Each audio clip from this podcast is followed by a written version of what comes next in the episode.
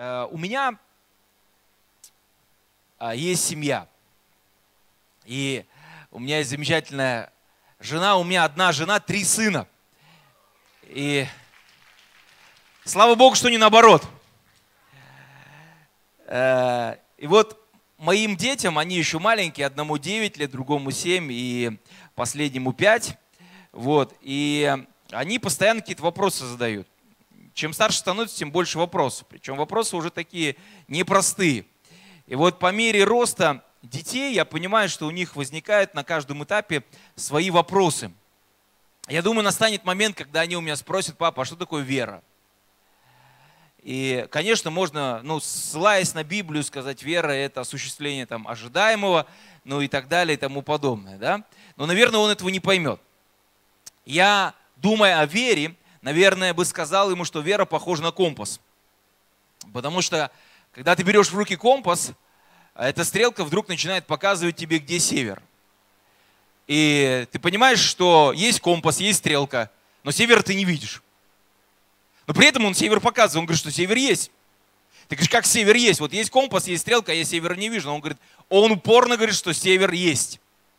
И вот вера, она похожа на этот компас, который внутри нас говорит, что есть Бог, которого мы не видим. Мы с вами привыкли жить а, в измерении того, что мы видим, слышим, чувствуем. Ширина, глубина и все остальное прочее. Трехмерное пространство. Но Писание говорит о том, что мы с вами во Христе Иисусе посажены еще на небесах. То есть есть как бы две наши жизни. Есть жизнь здесь и есть жизнь там. Как-то так получилось, что Господь поместил нас в двух мирах. Есть мир, который мы видим, мы сейчас сидим вот на этих креслах, я стою на этой сцене, но при этом, оказывается, мы еще живем и в невидимом мире. И Он сотворил этот невидимый мир. Все сотворил видимое и невидимое, как говорит Священное Писание. Итак, друзья мои, а, когда я читаю Библию, я вижу, что в ней есть интересные такие парадоксальные утверждения. Ну, например, Господь дает определение веры. Послание к евреям, 11 глава. Давайте мы откроем. Давайте мы откроем послание к евреям, 11 главу. Вот автор послания к евреям, он говорит, вера же есть осуществление ожидаемого. И дальше он говорит, и уверенность в невидимом. И вот здесь вот начинаются парадоксы. Потому что уверенность в видимом – это знание. То есть я знаю, что эта кафедра э, деревянная, черная, белая. Ну, то есть я вижу, у меня есть знание, я могу быть в этом уверен. А он, автор послания к евреям, он говорит, вера – это уверенность в том, чего я не вижу. И это же, ну, далеко не просто быть уверенным в том, чего ты не видишь. В книге притч написано, уверено в ней сердце мужа. И там перечисляется, там просто идеальная жена. И, конечно, в такой жене можно быть уверенным. Потому что ты видишь, что она тебе кушать готовит, и заботится о тебе. Ты приходишь, она тебя встречает, ублажает, и, и просто ты счастливый муж. Конечно, твое сердце будет уверено, потому что все на лицо. Когда человек едет на автомобиле, и он уверен в тормозах, он может остановиться там за 10 сантиметров, потому что он уверен в этих тормозах, и он точно остановится, он знает, что с ним ничего не произойдет. Но как мне быть уверенным в то, чего я не вижу?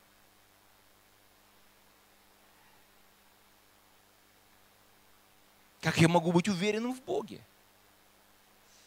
Знаете, в отеле у меня вот такая коробочка есть. Она чем-то напоминает мне черный ящик, когда что, где, когда заносит. И всегда есть интрига. А что в этом ящике? Потому что никто не знает, что в этом ящике. И вот если бы я спросил, а вы думаете, что-то есть в этом ящике? Вот есть ли у вас уверенность, что в этом ящике что-то вы найдете? Как мне быть уверенным в то, чего я не вижу? Ведь он говорит, автор послания к евреям, что вера – это уверенность в невидимом. Представьте себе остров, которого нет на карте.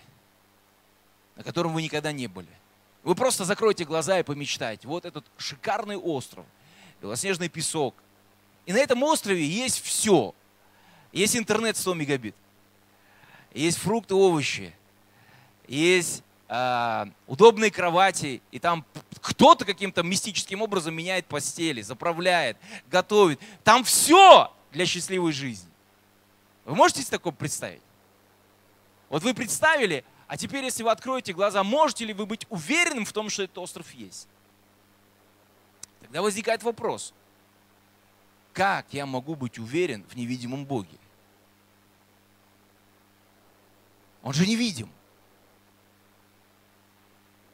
И когда мы говорим об этом, как мне быть уверенным в невидимом, во-первых, я могу быть уверенным, поверив чьим-то, чьим-то словам, тем людям, которые слышали, видели, были на этом острове. Ведь не все же были на острове Кипр. Но были люди, которые там проводили время, которые оказались там, они приезжают и рассказывают, а там, кажется, черный песок. Потому что остров Кипр – это вулканические породы остров. И там много кремния в этом песке, он черный. Ты попадаешь, ты думаешь, это вообще что это такое? А это песок, только он черный. И поэтому, конечно, мы можем о Боге познавать чьих-то слов. Переживания чьи-то слушать. Откровения чьи-то слушать. И таким образом мы получаем некую уверенность в том, что Он существует, потому что кто-то с Ним общается. Кто-то его слышит, кто-то его переживает, кто-то исцеляется, кто-то воскрешается, кто-то еще с ним, с кем-то что-то происходит, и это так или иначе нас впечатляет. Есть один путь, когда мы чьи-то слова слышим. Есть второй путь, когда мы сами в это входим. Мы начинаем это познавать. До тех пор, пока я не был на острове Кипр, я тоже слышал о том, что он есть. Но когда я туда прилетел, когда я там побывал, и сегодня вернувшись, если кто-то мне будет говорить, что этого острова нет, я скажу, этот остров есть. Потому что я вошел, я видел, я был там. Это мой опыт – это мое теперь личное, если можно сказать, откровение, мое знание, которое из меня уже ничем не вытравишь. Оно мое. Апостол Иоанн в Евангелии от Иоанна в первой главе, в 18 стихе говорит, Бога не видел никто и никогда – Так ли это? Ну и да, и нет. Ведь о Моисее написано, в той же книге послания к евреям в 11 главе, в 27 стихе он говорит, верую, оставив он Египет, не убоявшись гнева царского, ибо он как бы видя невидимого. А, то есть Оказывается, есть опыт переживания, когда я могу видеть невидимого. Оказывается, есть такой формат отношений, когда я могу видеть невидимого. В Бытие в 32 главе, в 30 стихе написано про Иакова. «И нарек Иаков имя место тому Пинуэл. Ибо говорил он, я видел Бога лицом к лицу, и сохранилась душа моя. Пинуэл означает лицо. Я видел лицо. Я видел лицом к лицу лицо. Я видел Бога в Пинуэле, место, которое называется лицо. Значит, мы все-таки можем видеть невидимого. Значит, мы все-таки можем иметь такие взаимоотношения, когда мы его переживая, можем ощущать, чувствовать, соприкасаться, входить в то, чего глаз мой не видел и ухо мое не слышало. Значит, есть эти отношения. Если Библия говорит об этом, когда мы читаем Савол по дороге в Дамаск, об этом трижды написано в Деяниях, он обращается к Господу, он встречается с Иисусом – драматические переживания. Они едут, чтобы устроить гонение везут, везут эти письма. И вот мы читаем в 22 главе 6, 6 стиха. Когда же я был в пути и приближался к Дамаску около полудня, вдруг осиял мне, меня великий свет с неба. Я упал на землю и слышал голос, говоривший мне, «Савол, Савол, что ты гонишь меня?» Я отвечал, «Кто ты, Господи?» Он сказал мне, «Я Иисус Назарей, которого ты гонишь». Теперь смотрите, бывшие же со мною свет видели и пришли в страх. Но голоса, говорившего мне, не слыхали. Они все увидели яркую вспышку света. Был полуденный зной, была жара, солнце светило в зените. И при этом они вдруг увидели что-то еще более ослепляющее. На всех это произвело впечатление, все упали, упал Савол, но голос слышал только он. Господь говорил, а слышал только Савол. Это означает, что, возможно, для кого-то Бог далекий и недосягаемый, но для тебя и для меня Он может стать близким. Для кого-то Он молчит, а с тобой Он может начать говорить. Говорить именно персонально, с тобой и со мной. Все могут находиться в этом зале, но кому-то прямо сейчас Господь лично обращается. Кто-то может смотреть трансляцию, и в этот момент его Бог касается через Слово – невидимое перестает быть невидимым, когда мы входим в него. Павел, на тот момент Савол, он пережил мистическую встречу с Богом. Ведь он не был среди 12 учеников, которые ходили и знали его лично. Но когда он пережил эту встречу, он как будто бы стал один из 12, потому что он был готов умереть за Христа. Что-то с ним произошло. В этот момент, когда он увидел Иисуса, когда он услышал его голос, он как будто бы переродился, его жизнь кардинально изменилась, и он стал из изверга, из увера, он превратился в его Божий сосуд, в апостола, в человека Божьего. Пока я стою за дверью, вот я честно скажу, я не знаю, что находится там вот за этой дверью. За этой знаю, вот за этой знаю. А за этой не знаю.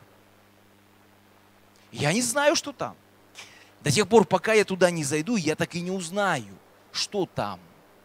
И Бог может остаться для нас абсолютно невидимым и недосягаемым, если мы не будем делать этих попыток, этих шагов навстречу к Нему, входя в Его присутствие, входя в Его свет, входя в Его сияние, входя во святое святых.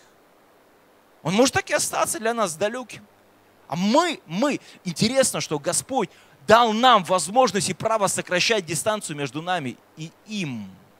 Приблизьтесь ко мне, и я приближусь к вам. Мера близости зависит уже не от него, а от нас. Он максимально приблизился, опустившись с небес, став по виду как человек, родившись от девы. Бога человек – он максимально приблизился. И теперь вопрос в том, что каждый из нас может эту дистанцию сокращать по мере вхождения в Божье присутствие, по мере пребывания в Божьем присутствии, по мере познавания Его. И Он из, неми, из невидимого может становиться для нас видимым, понятным, осязаемым, ощущаемым, переживаемым.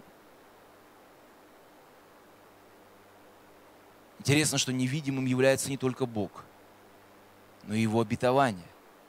Мы тоже не можем их потрогать, попробовать на вкус. Мы не можем их как-то вот увидеть. Но в то же время, если у нас есть уверенность в этих обетованиях, они сработают. Мы читаем послание к римлянам в 4 главе с 20 стиха написано про Авраама, не поколебался в обетовании Божьем неверием, но прибыл тверд в вере, воздав славу Богу. И будучи вполне уверен, что он силен и исполнить обещанное. Потому и вменилось ему в праведность. Авраам, выйдя из Харана, сделав шаг послушания Господу, после этого захотел поговорить о своем наследнике с Богом. Мы читаем об этом в Бытие в 15 главе. Он обращается и говорит, «Владыка Господи, что ты дашь мне?» Я остаюсь бездетным. Распорядитель в доме моем этот Елизер из Дамаска. И сказал Авраам, вот ты не дал мне потомство. И вот домочадец мой, наследник мой. Интересный диалог у Авраама с Богом. Господь, Господь не стал журить Авраама за его неверие, потому что в 12 главе он ему обещал, обещал наследие, обещал, э, что в нем благословятся племена земные и так далее и тому подобное. Он не стал его журить, он просто вывел его из палатки. Он вывел его из шатра. И главная наша проблема заключается в том, что порой люди, мир, окружение пытаются нас приземлить. Потому что Господь показал Аврааму не то, кем он станет, а то, кто он уже есть. И вокруг меня все настроено так, чтобы показать, каждый сверчок должен знать свой шесток.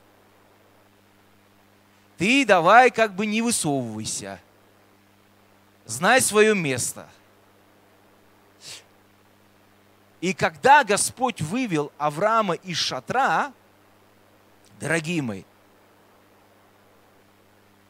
Он показал Аврааму, что Авраам уже является патриархом, он уже является отцом. Он не стал им, он уже был им. Я, может быть, открою вам тайну, я скажу вам следующую мысль. Авраам не был бесплодным. Бесплодной была Сара.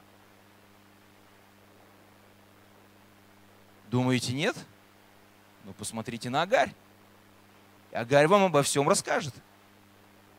Потому что за 15 лет до того, как появился Исаак, Авраам был способен не сверхъестественным образом, а естественным зачать с Агарью. И Агарь родила от Авраама.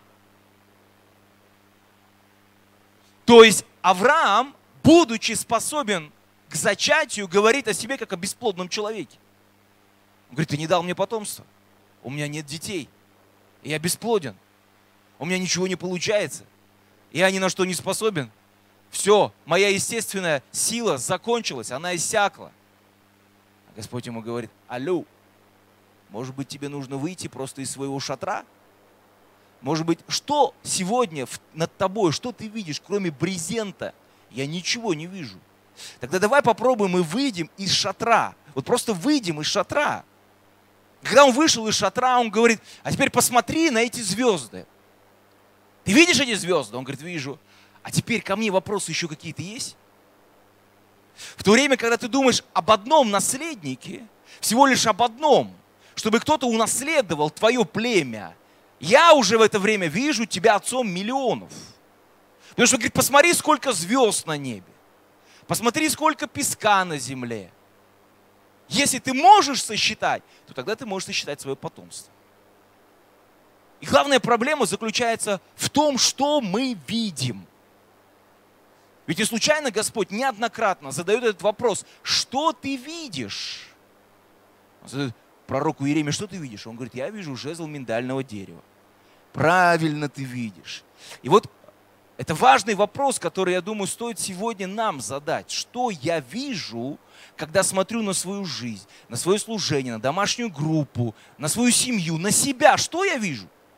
То, что я вижу. Совпадает ли это с тем, что видит Бог? Потому что наша вера заключается в том, чтобы увидеть то, что есть на небесах, и исполнить это на земле. С небес на землю. Что ты видишь, когда ты смотришь на свою жизнь? Когда ты смотришь на свое будущее, на свое настоящее, что ты видишь?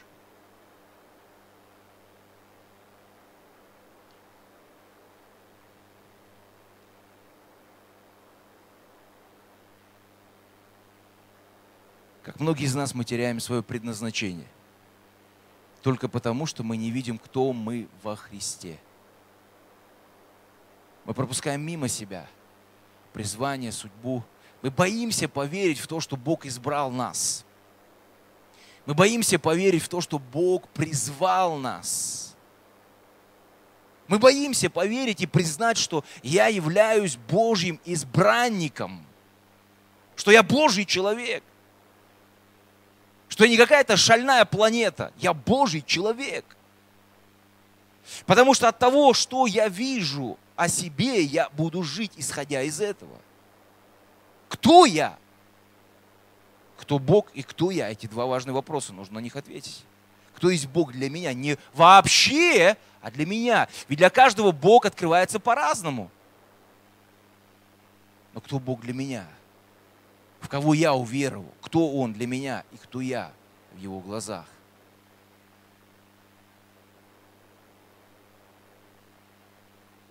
Когда, Моисей призыв... когда Господь призывает Моисея стать пророком, Моисей говорит, не, я не речист, и вот он в одно ухо слышит, у тебя, дорогой мой, проблемы с речевым аппаратом. Если бы тебя призвали быть каким-нибудь сановником, ты воспитывался во дворце, у тебя есть хороший багаж знаний, это другое дело. Но быть пророком – это говорить. И вот он в одно ухо слышит, ты не можешь быть пророком, потому что у тебя проблема с речью. Но в другое ухо он слышит, а кто дал тебе уста? А кто дал тебе язык? А кто дал тебе дыхание? А кто это сделал все? И вот мы с вами живем вот в подобном постоянном э, противостоянии. С одной стороны, мы слышим, э, Гедеон, ты где? Ты там в этой пещере прячешься. А с другой стороны, мы слышим, ты муж сильный, который пойдешь в этой силе. Вот вопрос, что я вижу глядя на себя и на свою жизнь. Кто я? Ведь на самом деле активизация веры происходит через то, что я соглашаюсь с тем, что Бог сказал обо мне в, Божьем Слове. Римлянам 12 глава, 3 стих написано. «По данной мне благодати, всякому из вас говорю, не думайте о себе более, нежели должно думать. Но думайте скромно по мере веры, какую каждому Бог уделил.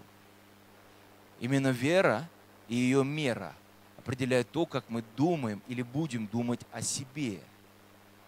Ведь, друзья мои, все, вот прямо сейчас и здесь, и те, кто смотрят нас, все о себе как-то думают. Нет людей, которые о себе никак не думают. Есть думают о себе, очень хорошо, не очень хорошо, совсем не хорошо. Хорошо. Между хорошо и не очень хорошо. Но все как-то о себе думают. Исходя из чего? Исходя из моих провалов, достижений, успехов, побед, исходя из своих каких-то там а, шагов, своего состояния, настроения, я не знаю из чего. Но Господь говорит, что я могу и должен думать, исходя из моей веры. И по мере веры в то, что написано, в то, что Слово говорит, и знаете, как бы, ну такая псевдовера, когда человек просто становится перед зеркалом и говорит, я там успешный, я там богат, я там счастливый, я там еще что-то. И он как бы себя накачивает. А Бог говорит не об этом. Он говорит, исходя из той веры, которая сокрыта в Слове, что Бог говорит обо мне в священном Писании. Верю ли я в это? Живу ли я от этого? Воспринимаю ли я себя таковым? Могу ли я сказать, что я его сын или я его дочь? Могу ли я думать о себе как о новом творении, а не как об улучшенной версии старого? Была версия 2.0, а теперь версия 2.3 или 3.0. Как я воспринимаю себя? Через призму чего я смотрю на себя? Вижу ли я себя в Божьем свете –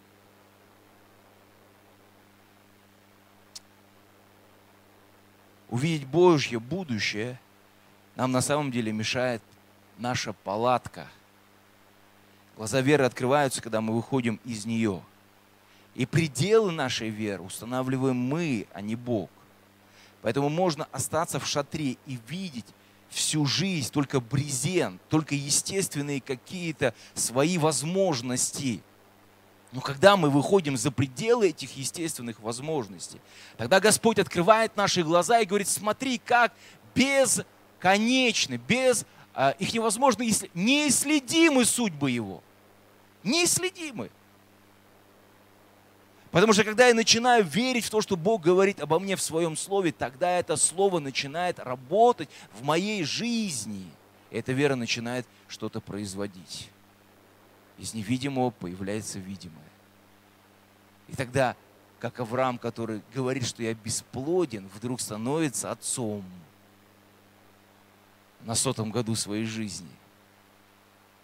Интересно, что Господу нужно было довести до кондиции не только Сару, но и Авраама.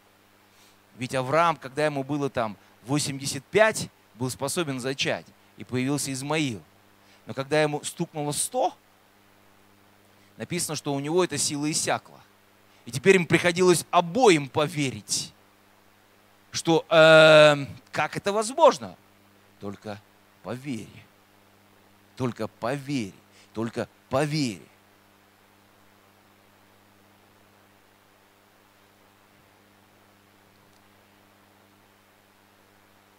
И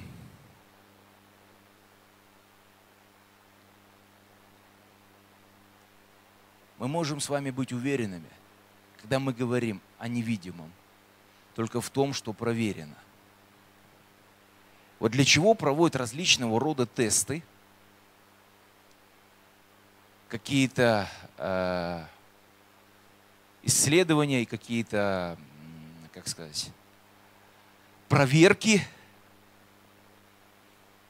испытания. Но для того, чтобы удостовериться, что это работает. И нет никаких проблем с этим. Я думаю, ни один здравомыслящий человек, он не сядет на самолет, на котором прежде не летал летчик-испытатель. То есть хочется быть уверенным, что самолет полетит и долетит. Правда же? Теперь как мне быть уверенным в том, что обетования сработают? в том, что невидимый станет видимым. Как мне быть уверенным?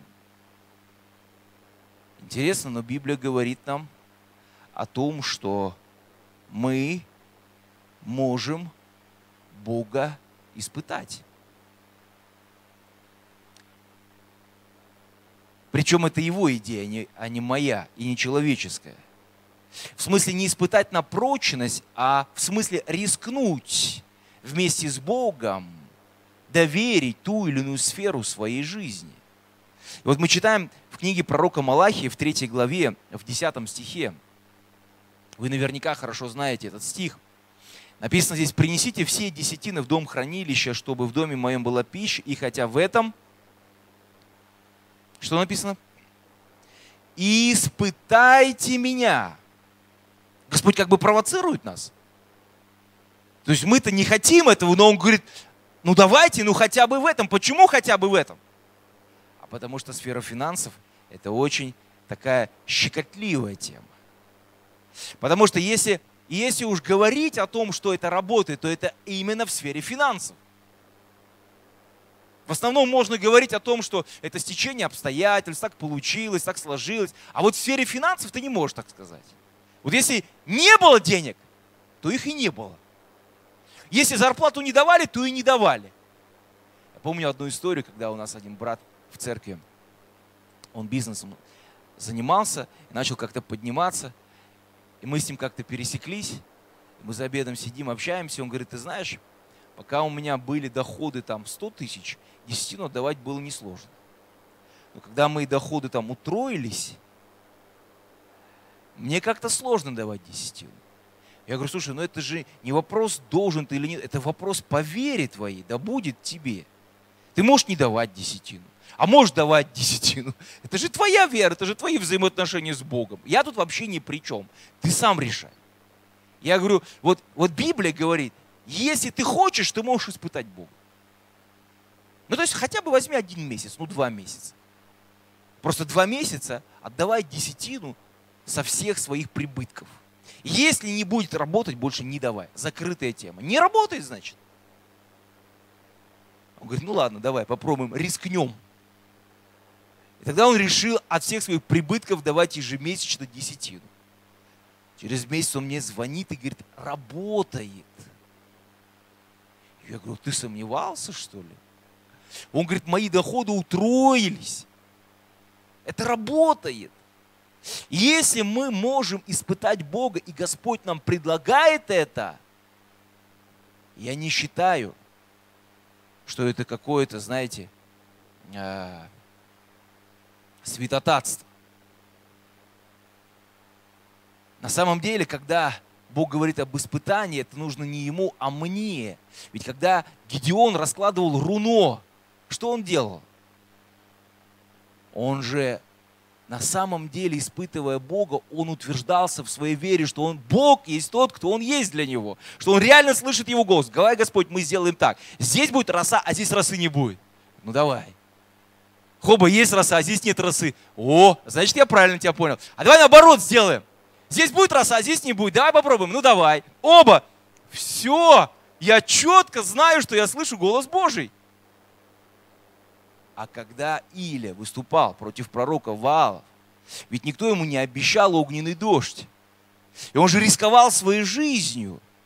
Когда он стоит, этих 400 одержимых человек, которые себя режут, орут, там, кричат, и все остальное, не могли его в шашлык превратить. Он испытывал, по сути, Бога. А когда, помните, э, царь Языкия, который смертельно заболел – и, повернувшись к стене своей, начал плакать. И говорит, Господи, ну я же хороший в принципе. И я немало сделал хорошего. Ну неужели ты хочешь, чтобы я умер? Ну, ну дай мне хоть еще немного пожить. И пророк Исаия выходит от него, и ринц, Господь его обратно говорит, зайди к нему. Зачем? Зайди, я хочу его исцелить. И он заходит к нему, пророк Исаия, берет листок смокв, кладет на рану и говорит, ты исцелен.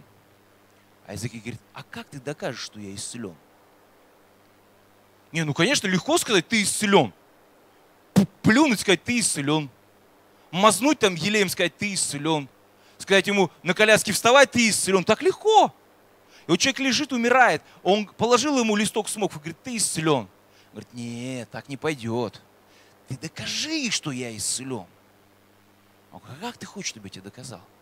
Он говорит, давай сделаем так. Вот смотри, если тень может идти туда, пусть она пойдет в обратную сторону. На 10, на 10 ступенек обратно. Он говорит, ну давай.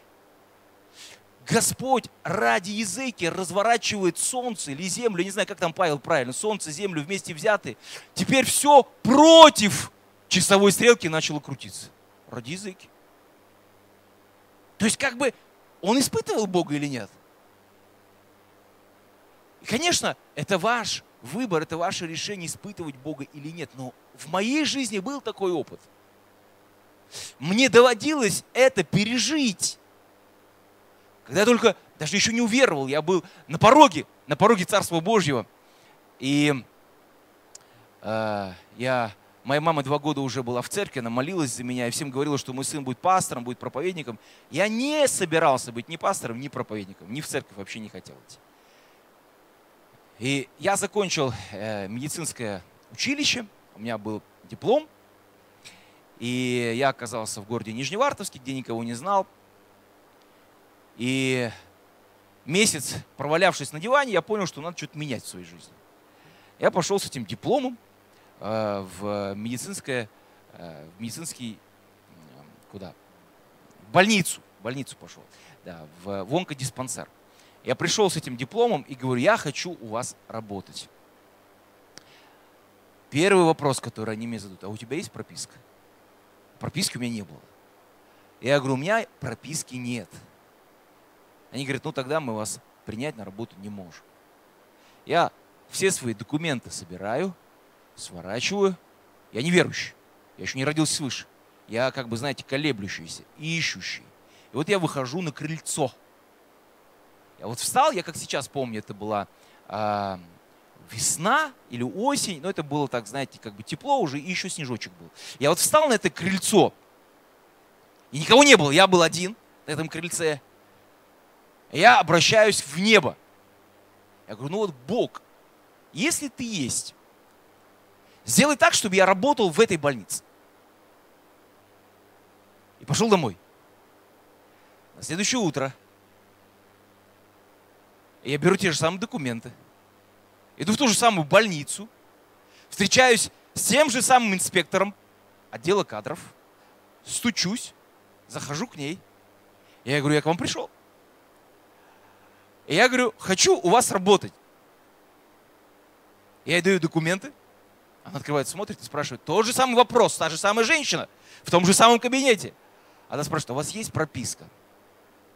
Я думаю, я уже это где-то слышал. Я говорю, нет, у меня прописки нет. Она мне говорит, мы вас берем. Завтра выходите на работу. Я что-то не понял. Мне это мерещится. У меня как-то зазвенело в правом ухе. Или что происходит сейчас? Та же самая леди, те же самые документы. Ничего не изменилось. Я физически не мог сделать прописку там, за один вечер.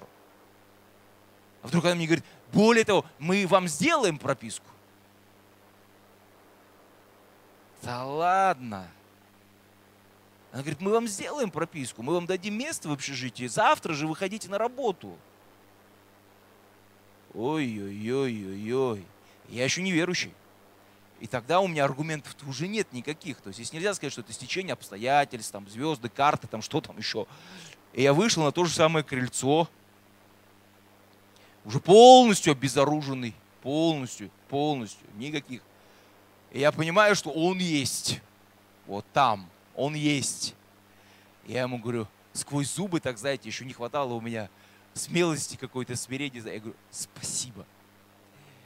И я с этого момента я понял, что Бог, Он реально проявляет себя в нашей жизни.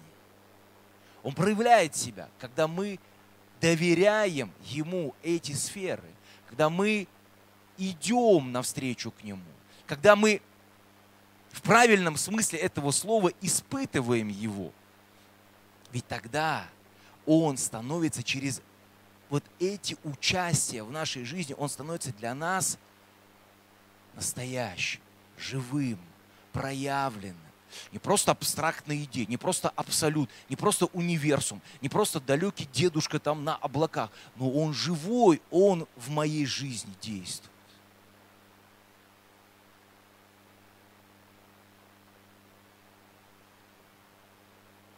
Вера, она заключается в трех важных компонентах. Это знание, это доверие и это уверенность. Есть люди, которые имеют знания о Боге, но не имеют доверия к Нему. Есть люди, у которых есть доверие, но нет уверенности. И вот когда послание к евреям писалось, можно прославление попросить выйти на сцену. Когда послание к евреям писалось, оно было адресовано к иудеям, которые уверовали во Христа они, по сути, перешли из иудаизма в христианство. Поэтому написано к евреям. Когда все было хорошо, они замечательно ходили в церковь. Но когда начались гонения, часть из этих евреев, они решили вернуться обратно в иудаизм. Поэтому там написано, не оставляйте собрание своего, как у некоторых есть обычай. Э, конечно, у них было знание о Боге. Конечно, у них была какая-то мера доверия, но уверенность в том, что Иисус Христос, их Господь и их Спаситель, у них не было. А без уверенности веры быть не может. Вера – это уверенность в невидимом. А откуда эта уверенность появляется у нас? Уверенность складывается из личных встреч с Богом. Когда мы Его лично встречаем, И когда мы лично переживаем его, и лично мы получаем от него слово, откровение, еще что-то, пророчество и так далее и тому подобное, он тогда становится для нас видим. Следующая уверенность, она приходит через участие Бога в нашей жизни. Когда происходят эти чудеса, о которых я рассказал э, относительно моей работы, но и можно истории много рассказывать об этом. Уверенность приходит через исполнение обетований. Когда было сказано слово, и это слово исполнилось. Пастор Сергей Маринин однажды приехал в нашу церковь в Санкт-Петербург. И у нас было такое собрание, на котором присутствовали пасторы, лидеры из других церквей. И он выходит и говорит, вы, конечно, меня, пасторы, простите, но я хочу, я, у меня есть слово. Слово, вот для этой церкви в Санкт-Петербурге слово жизни, для этого пастора. У меня есть слово. У меня пасторы все остальные простить. И он мне говорит, Андрей, Бог показал мне, что вы будете церковью, которая станет некой моделью или образцом. То есть пасторы будут приходить и просить тебя, научи нас, как это все происходит. Я сижу, неплохо. Потому что ладно, если наша бы одна община была, а тут сидит как бы целая плеяда пасторов из Санкт-Петербурга. И Сергей Маринин, бабах, при всех. Я думаю, ну ладно, слава богу, конечно, пережить бы все это теперь. Вот. И не прошло и пару лет – я не то, чтобы, знаете, каждое утро молился об этом слове. Я получил это как откровение, потому что Бог показал нам в самом начале церкви, Он показал, дал нам откровение, что церковь – это город на вершине горы, на который все смотрят. И теперь все могут смотреть по двум причинам. Первая причина, когда все плохо. Когда мы проезжаем на улице и видим аварию, никто мимо не пройдет, все начинают смотреть. Человек упал в обморок, подскользнулся, инфаркт, инсульт, драка, еще что-то. Все смотрят. Но есть еще вторая причина, по которой все смотрят. Когда все настолько круто, что глаз невозможно оторвать. Ты идешь, и ты просто как завороженный смотришь, говоришь, вау! И у всех рты до пола, бабах, вау! И тогда я думаю, Господи, а какой церковью хотим быть мы? Чтобы на нас все смотрели по причине того, что все ужасно? Или по той причине, что церковь это его славная невеста? Без пятна и порока. В оригинале написано без пятна и морщинки. Господь лифтинг делает для церкви своей. И вот пастор Сергей бабах это слово. И не проходит пару лет, как вдруг началось в этом году с осени. Я не понимаю, что это происходит, но вдруг начинают звонить пасторы и говорить, приедь, пожалуйста, расскажи. Мы можем отправить к вам человека, пусть он поучится. А можно он приедет, и он, я говорю, да пожалуйста. И когда это обетование начинает исполняться, ты понимаешь, что это Бог, который невидимый становится видимым через исполнение этого обетования. Как нам быть уверенным в невидимом? Да очень просто. Когда мы входим в это невидимое, когда мы начинаем переживать это невидимое, когда это невидимое начинает работать в нашей жизни. Во имя Господа нашего Иисуса Христа. Давайте мы поднимемся с вами. Господь, во имя Иисуса, мы благодарим Тебя за то, что Ты поместил нас в контекст веры – и мы сегодня живем не только нашими глазами или нашими ушами. Мы не только живем от того, что мы осязаем, или от того, что мы чувствуем своими руками, но есть тот мир невидимый, мир ангельских духов, но есть невидимый мир веры, в котором Ты хочешь, чтобы мы также жили. И я молюсь, Господь, о том, чтобы не только наши естественные глаза, но и духовные глаза нашего сердца, они были открыты. Чтобы мы могли видеть невидимого и называть несуществующее, как существующее, во имя Иисуса Христа.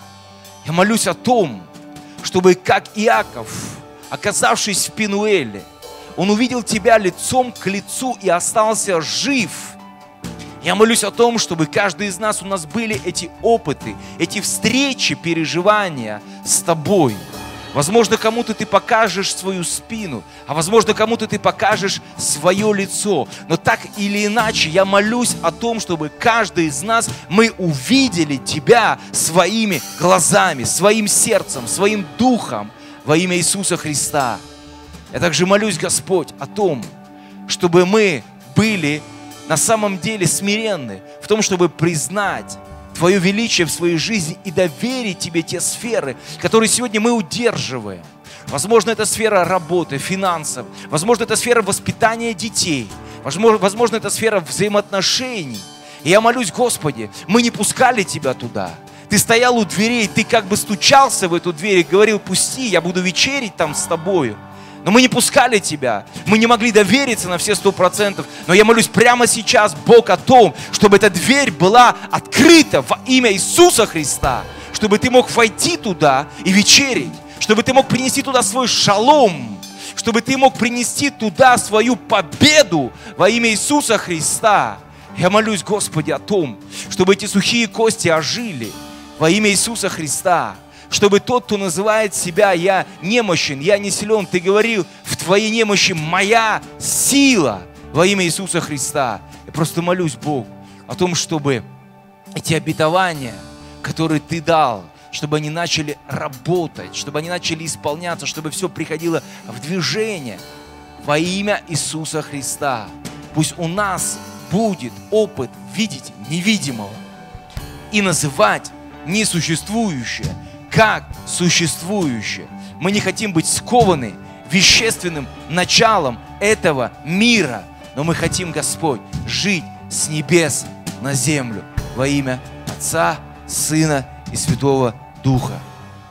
Аминь.